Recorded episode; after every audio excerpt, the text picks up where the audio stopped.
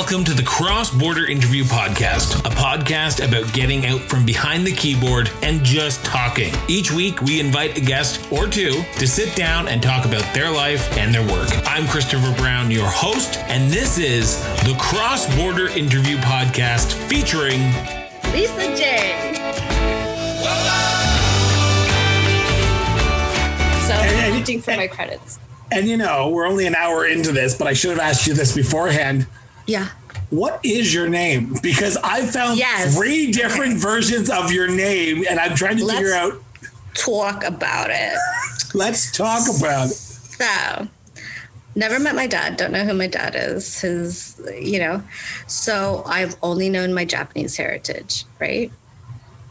Anyhow, so we go into the business, Lisa Yamanaka, and that's fine with me. Um, in fact, I started using my Japanese name Akimi um, Yamanaka in school, you know, because whatever. Um, then when that whole, oh, I wish like we could hire her, but she's ethnically ambiguous. She's Japanese. Well, beyond my control, I was eight, 10, until 15, until when I was like, no, guys. I took my father's surname and, and hoping to get more like jobs. And I think that's ridiculous. Like, I've never met this guy. And um, so when I was 18, I took over my business. And Jay actually is a nickname. And when you come from the hood, you never give yourself a nickname, you're given a nickname. And there's like Lisa Nguyen, Lisa Boy, um, and I was Japanese Lisa. So everybody in the hood called me Lisa J. And I was like, screw Boynton, buy Yamanaka. And also, like around 18, I started getting like eerie about like what I was putting out there publicly. Um, so I want to protect my family's surname and all of that. So I'm just like Lisa J. That's it. And do you know what J stands for in the hood? Japanese. Oh, is that really what it is? Uh, That's yeah. it. Yeah, I was 13 and I was like, they're like, Lisa J. And I was like, oh, watch, one day I'm going to legally change it. And like, this is why I hate Wikipedia because I was like, please don't, when I Google Lisa J, please don't include Yamanaka. It's like for privacy, like safety reasons. And, um, and they're like, yeah, right. And I was like, yeah, you watch. It's going to be Lisa J. I'm going to represent. I'm going to represent us Asians in the hood. Well, I will make sure that every promotion of this is Lisa J. Thank you. Oh my God, bless your heart, Chris. Because like when I was doing conventions and I was first coming back, um, to do like medabots and everything, they're like, "Well, you are you are accredited as Yamanaka or Boynton," and I was like, "I know." I know, but can we just please use Jay? And like, there's been some friction with that. So thank you for being so classy about it. And like, there's a few other guys who um, and gals who've interviewed me who are like really class acts about it. It's no big deal this in this day and age to have different names No, it- go by. Exactly. There you you respect the person you're interviewing or talking to and you use the names that they choose, right? Or Thank they- you. They, want, right? You don't I'm not gonna call you Sarah. Like it just it's just one of those things that if you're Lisa J, you're Lisa J. So I will call you. do you, you. think Lisa- it's like pretentious or anything? Like I'm No. sorry. Like I wish I could have made this decision for myself from jump.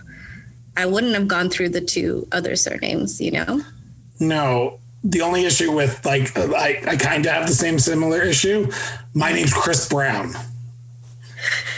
You, I, I I, tagged you. I've tagged you before. I'm like, go Chris Brown. And meanwhile, I'm literally not black. I do not sing. Okay. So you run it, run it. No, I've never met Rihanna. So these are things that we need to work about.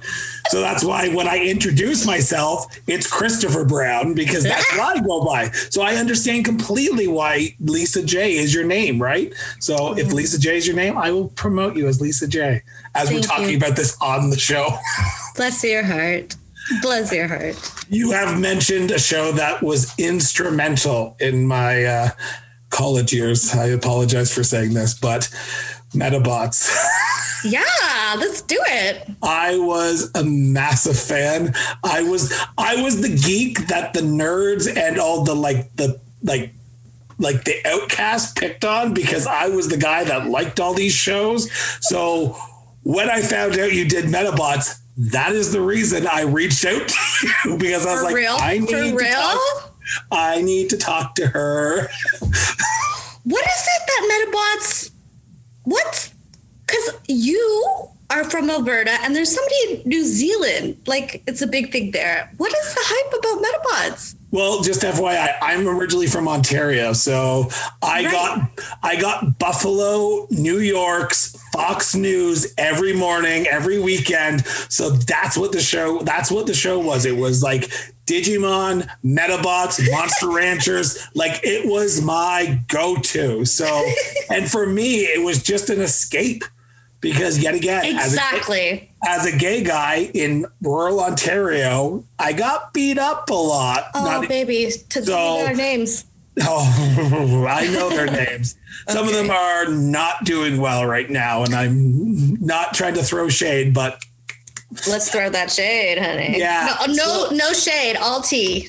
Exactly. So that's why it was for me. It was an escape, and it was something about the characters. And Erika, like your character, was I was able to escape, and yet again, I I was watching Medabots, but I was always rooting for your Oh, my my Robattles. yeah. I loved it. I had a good old time with that. That what I have to say is like I was there for the first season and then they asked me back for the second season. It took them so long to like like just like Magic School was, it took them so long to like find out if um we're gonna be back for a second season. And by the time they asked me back for a second season, I had um already made up my mind to study in New York City. And so Bryn McAuley took it over. And she did a great job i think. Um, but for me that one was hardest because it was dubbing. So you had like those you know Erika those big long diatribes. Like so i was like going up and down between the screen and like i would always try to somewhat memorize like my big long diatribes. So it was it was a lot more work than just like magic school bus like going in and saying the line how you want it because it's like has to be timed to perfection in the mouths and Yeah. Mm-hmm. Where with That's dubbing, awesome. you have such a short period of time because, yet again, it's a Japanese show brought over to America. And sometimes Japanese language is a lot shorter than the big long rants and diatribes, as you say, that is English. So it probably was hard to do that. And because oh yeah. as a voice actress to do it back and forth because you have to make sure your mouth is timed right with their mouth and it must be just and you've got the page in front of you and you've got the lines in front of you but then you've got the screen right there so you're i would come out and i would like be dizzy. And so because like in japanese it could be like "Kyotsuke." and it's like i'm telling you you're going to be in danger forever and ever. And like not even that. The mouth would be like open and you have to like say w's or p's and stuff. So like you just have to be creative and on the spot. So yeah dubbing is like whew, i give it so did you have a voice act did you act did you have a voice actor a teacher who came in and taught you how to do that? Or was it we're going to teach you on the fly teach you on the fly. And honestly, looking back at that, I would just be like, if I wasn't raised in this industry, I would I would be so scared. Like you go in and you're like dubbing, okay, nobody's going to walk you through this. So you got these, you're in the booth, it's soundproof. You've got these earphones in, and depending on how they do it, like you could be on the screen, and like you'll see like you know streaming signs. So like by the time they hit the round bump, that's when you speak. Or I preferred the beep. So it would be three, two, one. And as soon as I beep, there comes the big long speech I got to give, and it's got to be over in three seconds. So it would just, yeah, I had no idea what I was doing, but I had the experience of doing pickup dubbing from all the other shows I did. okay so Yeah. you were a little bit prepared for that then so that must have been interesting to have that background and your did your fellow actors and actresses have that same background in medabots with you I think so. And I think that they have, if they didn't, they're very quick learners because that's the show's premise. It's all dubbing. So, yeah, Allison Court for sure. Like she's like a gem in the industry, so she knows how to dub with her eyes closed, you know. And then I'm sure Bryn picked up on it. And oh man, I will forever be in awe of whoever played Ikki, The main character, yeah. the main character. That was Samantha. Her name is Samantha, and she's a girl. well, She's that, like that is the most believable boy voice. Her and Julie Lemieux. I find that so fascinating. Not fascinating in the idea that it's like, oh my God, it's a woman playing a man, but it's so many male characters like Ash Ketchum, Veronica Taylor, she, a woman playing a man. Yet again, Ikki, a, s- the playing a, man, a woman playing a man. Nancy Cartwright, Bart Simpson. Oh my Right? god! I like I just like you. Yeah, when you were asking me like if do you go? I, of course, I've tried to do those, but oh, it's so believable too because it's just like it's all in here and it's in the throat and it's kind of trapped, especially if they're playing a prepubescent boy. It's like that is talent. um, uh, as we're wrapping up here, uh, in the last few years, you got the call of the lifetime. We want you back. We want you back as Wanda's mother in the Magic School Bus rides again. Was it a was it a homecoming for you to go back into the studio and do that all over again? Ah, yes, it was a homecoming for me, and it was also like passing on to Lindsay Pham, who's the new Wanda, and I got to meet her, and I suck. I'm always like, could you send me the picture of us together? And I still have to like post it. I'm, I'm horrible. Sorry, Lindsay, but like it was so nice for me to see the young actors and being like. Buckle up, kids. Like, it's gonna be a bumpy ride. It's gonna be an adventure. Like, just seeing that in them brought so many like feelings of nostalgia back for me. Um, unfortunately, like it wasn't recorded at the same studio, so like you know, I I didn't get to see the sound engineers that I grew up with that taught me tricks of the microphone and all that stuff. But it was good to go in and um, and it's like full circle, isn't it? Oh my gosh. Did you it- give her any uh, advice? Any? Did you talk to her a little bit and say, "It just like you said, buckle up. It's going to be an enjoyable ride." No, I didn't because unless I'm asked, I don't want to say anything. And it, oh, this interview is coming full circle. Like much. Oh, like, just wait. The ending questions are just going to blow you away, Ah! or not, and you won't know where to clap. Is anybody out there? Is this thing on? Hello. Um, no. Um, it was full circle, and I wouldn't give my advice, and even if it's asked, because like I couldn't tell when I was a child, and I had to figure it out on my own. Like the, the, that's what I loved about seeing these new generation of the remake is like they're gonna find out for themselves what this is all about. It's a, it's a passing on of lineage through the magic friggin' school bus. Whoever thought? Exactly. Whoever thought? Um, before No, I don't wrap, like to give people's advice because everything's so individual. Okay, so sorry. that's true. Before before before we wrap up, I want to talk about one thing that in a few interviews that you've given, you said is the crowning achievement of your career so far. I like how you every time I start a question, you you're like, what is he going to ask here? What's going to happen here? In yeah, two- I'm excited. yeah, you are a resident of the city of Toronto, the tr- uh, tr- the big TO, as we called it out in O- Newcastle, Ontario. Um, in 2012, 2010, oh, 2012, I'm assuming, and you know what it already is.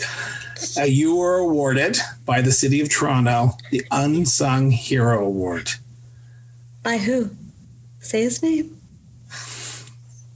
Should I say his name? The ma- former mayor Tor- of Toronto, Robert Ford.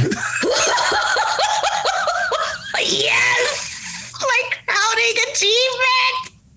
He's the man. He wasn't there, but um, he had because he was just sworn in. that he was being sworn in that day. I was like, damn it, I missed him. Yes. Okay. So yeah, for So advocacy work. for advocacy work for disabled uh, for uh, yeah for disability.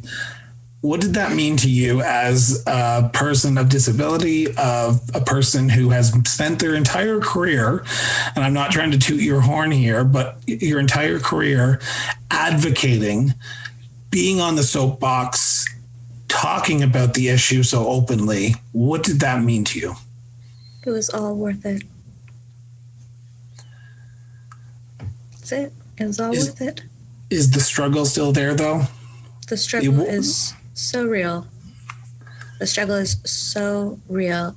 Um, but you know, you always ask yourself when you're like, how am I going to pay this month's rent? You know, oh, my car got towed again. Like, you, you know, what? When you ask yourself daily, did I make the right decisions in my life? And then something like that, it's like, it's not everything, but it's something to let you know, okay, bitch, you're on the right track. You did something right. So, have you because of your career path because of being who you are a voice actress a, an actress a theater actress uh, uh, have you used that platform to try to advance the cause even more or because some people might not want to but you've made a career a conscious decision to do that yeah. Um, I did. I think it's the only reason why I stepped into local politic arenas and community service, advocacy, activism, because at that time when I joined all of that, when I was 21, um, I didn't realize I had a platform. And then I was in a room full of people, and they're like, You have a voice, you should use it for something. So I think it like, it made me realize that like acting is also social work, you know? And I don't know where I got it from. Maybe it's because I got bullied growing up so bad. Um, but I can't stand seeing somebody in pain. It's weird. Like physical, like what we're going through, whatever, it's like these are the cards that dealt us. But somebody being put through pain, you know? And if I, and, and, and something unfairness, like it just doesn't compute to me. And like you can say, like, oh, I'm a wishful thinker or something, or I have like illusions of grandeur, but it just doesn't make sense to me, inequality when it doesn't have to be there. Like, so yeah. Yeah. I don't know what else I want to add. well, Oh, oh can I tell you something? hey i would love to because if you didn't it would be a really crappy podcast um, okay, 2015. Also, um, it was just the, the last production I ever did in Los Angeles and everything. And I was leaving. I was like, this is it. I'm sorry to myself. And anyway, so the last production I did, we got nominated for an Ovation Award for Best Acting Ensemble. So that's also a highlight of mine. was that your first uh, nomination for something? Yeah, first first nomination for something in theater, and it was so hard for me to go, and I wasn't telling anybody because like I was like really sick because I was not being treated the way I'm being treated right now, so I was like keeping it hidden, and like people like it was really hard leaving Los Angeles because like I had a project lined up, and then I had like the right people were starting to like see my work in plays and notice it, and yeah, that was pretty heartbreaking to leave behind. But but when I came back and I was in the hospital, um, I was an inpatient for a few months, just getting back my health.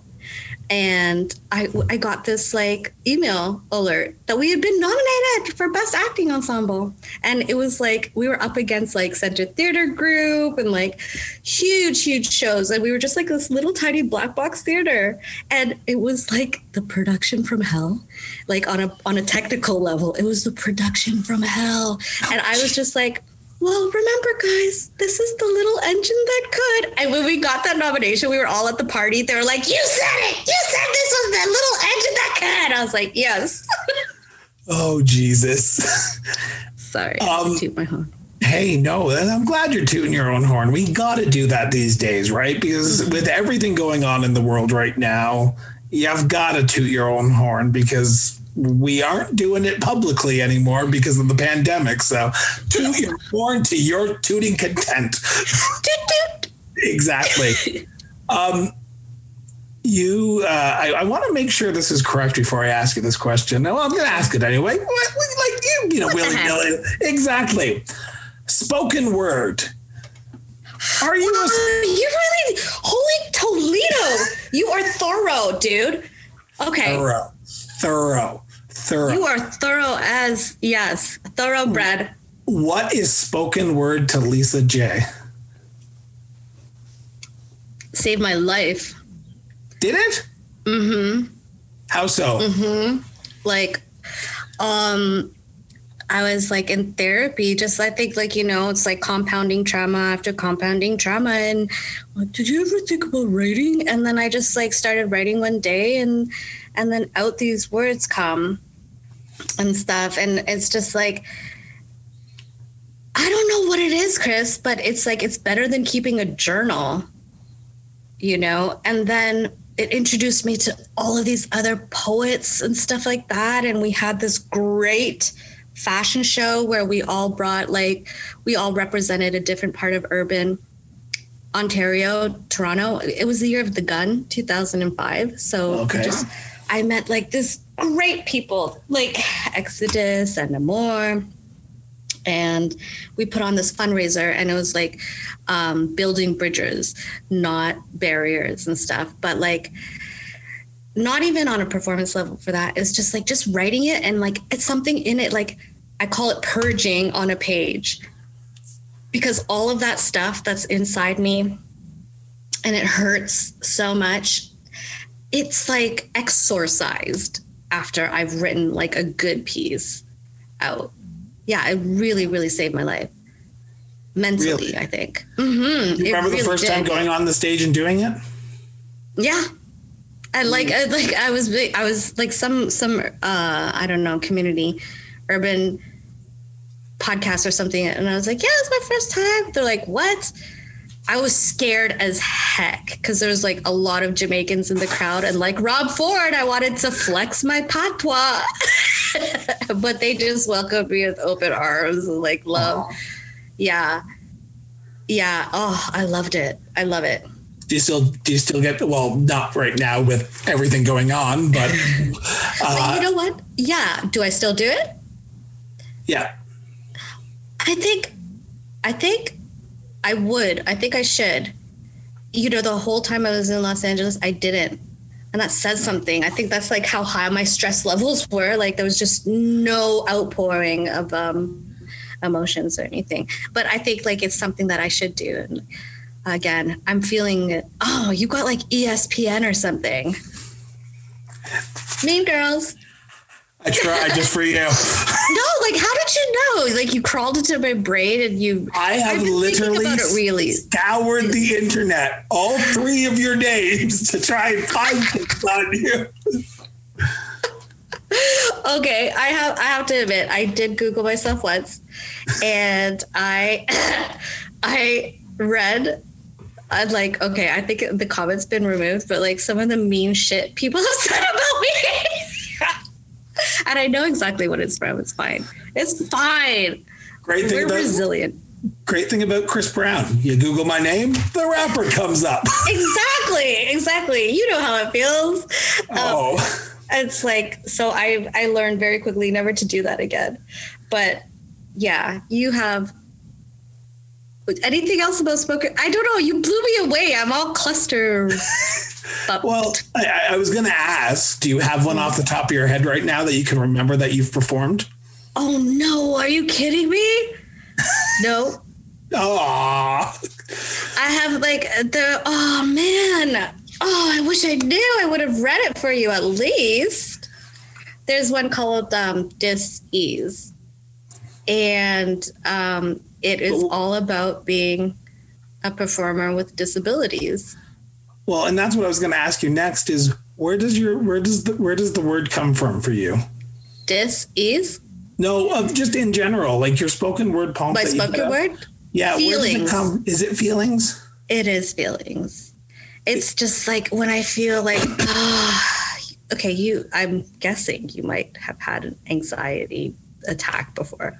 You? No. Gay homosexual in rural Alberta?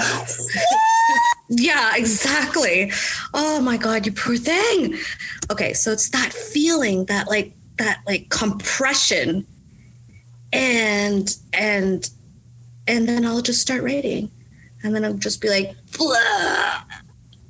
And that whole like tense tension, that pressure gets dissipated. And I literally think it's something that comes through, comes through and out.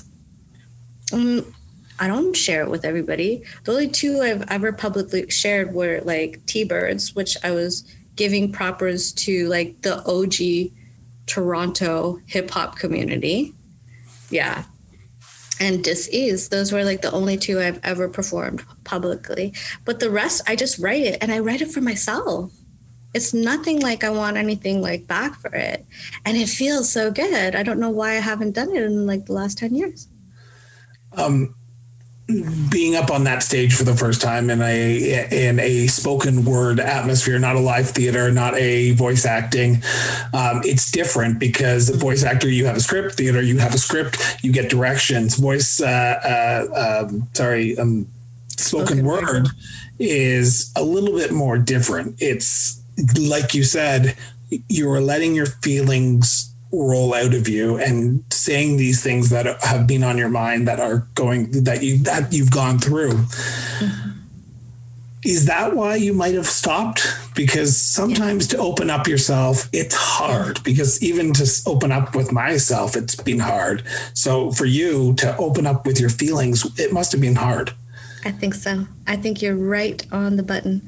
Um, so being on the stage, first part, it was, yeah, like okay. So we also put out like a CD, like tracks to go along with it, and I was recording it, and Baba and his son Junior and his wife, they were all there, and it's like I cried like while I was recording it. I was in the sound booth. You're right, and then to the latter half of your um, question is I think that is why I haven't written because like there was so much to come out. Like there was so much stuff happening in LA on a daily, you know, with managing the arthritis without proper medications and like money, um, realizing, oh, I'm not going to be here for two years. I'm going to be here for 10. You know, I think there, that's the thing. And I think that's why it is life saving because maybe if I written more, maybe some different things would have happened. But I think like I contained it because it's pain coming out or it's like immense joy coming out. I, I rarely write through joy, I write mostly about pain. But um, I think it was just too much to handle. You're right. And I had to be in a safer space to write that. You're very um, cathartic. You're very metaphysical. So I, I the, the last thing you just said, um, I, I have to ask you the question now. Sure. What brings you joy now? What brings you joy in COVID nineteen era? you know what? I was thinking like I've worked and worked and worked and worked. I went through a really good audition, speaking about auditions that you think you're going to get. And I know for sure I didn't get it. And it would have been a great series to have got. And that made me realize. And then I'm heading into this COVID 19 play that we're recording and we're filming. And plays, I put a lot more of myself into it. That's why I really wanted to talk to you today. Because, like, when I do one play, that's all I do Yeah. um because it's so intense and like being in the zoom realm like it's a new experience too so i want to be uber prepared for it and we're going to be talking about it's called voices of a pandemic and holy crow what some of the people go through in new york city and stuff like that um so is it in New York City that you're going down? no i'm not going anywhere i'm staying put and it's going to be on zoom like this so i don't know what i'm in involved Oh, in. But I wow. would, yeah. So I'll keep you briefed when it comes. So I'm just like, oh, I don't know what's going on. Um, but what she did was she took a whole bunch of voices from actual people. Like some of them are anonymous. I play um, a doctorate student, a doctor student, medical student who was part of the protests in New York City and how she's witnessing like like crimes against Asians because the leader of that country at the time was calling it China virus and like the spike in Asian hate crimes was going up and stuff. So I'm going to be working on that for like the next few weeks. Wow. Um, and like they've also got um, people who were at the detention centers for like ICE and stuff. Like she did a really Wow. good job. Yeah, yeah. I'll keep um I'll keep you in the loop about that. Yeah. So what makes me Going happy? back, I think yeah, going back to that question. What makes you happy? I think my boyfriend.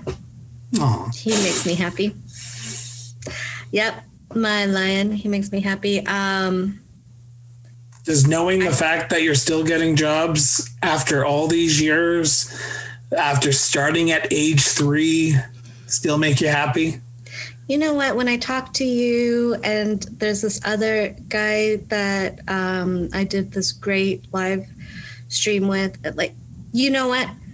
It's gonna sound so staged and so like media trained. I was gonna say that. That's why I hesitated for so long. But this makes me happy. Like talking to people and like, like, oh, I've always wanted to touch. I'm like, I'm so attainable. I'm not that hard to reach. You know what I mean? I will talk to you anytime because I know what it feels like to be that little girl watching Sailor Moon and escaping for a half an hour before everybody comes home from school and like family crap. You know what I mean? I get it. I get the need to escape and stuff. And I would love to talk to Sailor Moon.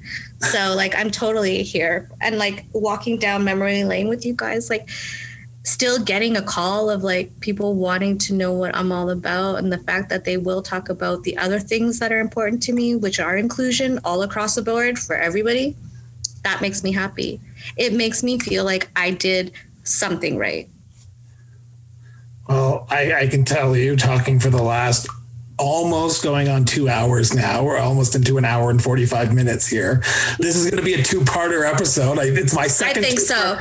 two parter episode, second one of the season. So thank you very much. You and Mr. Tommy Chong just love to chat. You had Tommy Chong? I'm going, I have Tommy Chong coming out. Yeah. Oh my god, I gotta watch that. He, I was flipping through your guests and stuff, and I want to like totally listen to this. he was, He's really? No. no. You, spread Tommy- rumor. Yes, I spread rumors so badly. Tommy Chong do does not smoke weed. He And he doesn't condone it at all. he he's clean as a whip. Listen, you want to know something? I've recently gotten into CBD, and I swear by it. I yeah, I can't. Yeah, I can't smoke it or anything, Yeah, but I have had the drops, and it has helped my my arthritis. yeah. But I don't. Yeah. Oh, yeah, so are doctor you they. Yeah, oh yeah. And uh, yet again, open book here. I uh, I was in a. I lost a partner in 2010 uh, to a drunk driver, so I used a lot of uh, non over the counter drugs. Yeah. Yes, self medicating. So now when people offer me pain medications for anything that I do for surgery wise, I say no. Christopher. Hey, there are good days and there are bad days. You know, also there's some things that like I meet incredible people and I want to interview them too. And I would love to pick. This is such a bad joke. I was gonna say I wanted to pick your Pick brain. your brain. hey, you can pick my brain anytime you want. If you can, if you can just get in there and remove it, that'd be greatly appreciated. Oh, babe, I just. ah, Hey, I whew. this is what keeps me going. These Okay. interviews like this, like interviews where I can just shoot the shit with somebody, and that's what we've done for the last two hours. Is just shoot the shit and just talk about things, things that yet again are interesting to you and I find them so fascinating. As a former journalist, I find myself just intrigued with just talking to people and I find people don't want to do that anymore. Really? Oh, they don't want to talk. You talk. know what though? I'm so old school. I'm so old. Like I don't know what the young kids are up to these days. And really, people don't want to talk no more. Well, I guess it's people all the talk. screen time. Exactly. They want to they want to text. Don't text me, call me. Oh, I hate that. Oh, I hate it with I've lost friends because I call them. They just Yeah. answer me. They're like, "Why are you calling me? Can't you just text like- me?" What?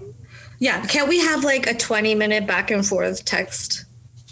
Yeah, Wow. I just don't do it. So when so this pandemic has been a blessing to me in some sense because everyone's sitting at home doing nothing, so they're willing to And chat. people, it's grounded people. People are learning how to communicate again. Isn't that incredible? It's fantastic. Um, but we will wrap up now. Hey. Lisa, I want to thank you so much for doing this. This has been literally the, besides what happened at work, the best Monday that I've had in a so long. So thank you so much for doing this. Christopher, you are such a warrior. I don't know how you do it, but you're amazing. And I'm going to start following your journey because uh, I get to meet so many incredible people. Thank you. I'm glad I got to meet you. It was a blessing. Thank you once again for listening to the Cross Border Interview Podcast. If you love this episode of the Cross Border Interview Podcast, head over to iTunes or wherever you get your podcast and subscribe, rate us, and leave us a review. All the links to our social media accounts are in the show notes or visit www.crossborderinterviews.ca. The Cross Border Interview Podcast was produced and edited by Miranda Brown and Associates Incorporated. Be sure to tune in for our next episode of the Cross Border Interview Podcast. Once again, thank you. Bye-bye.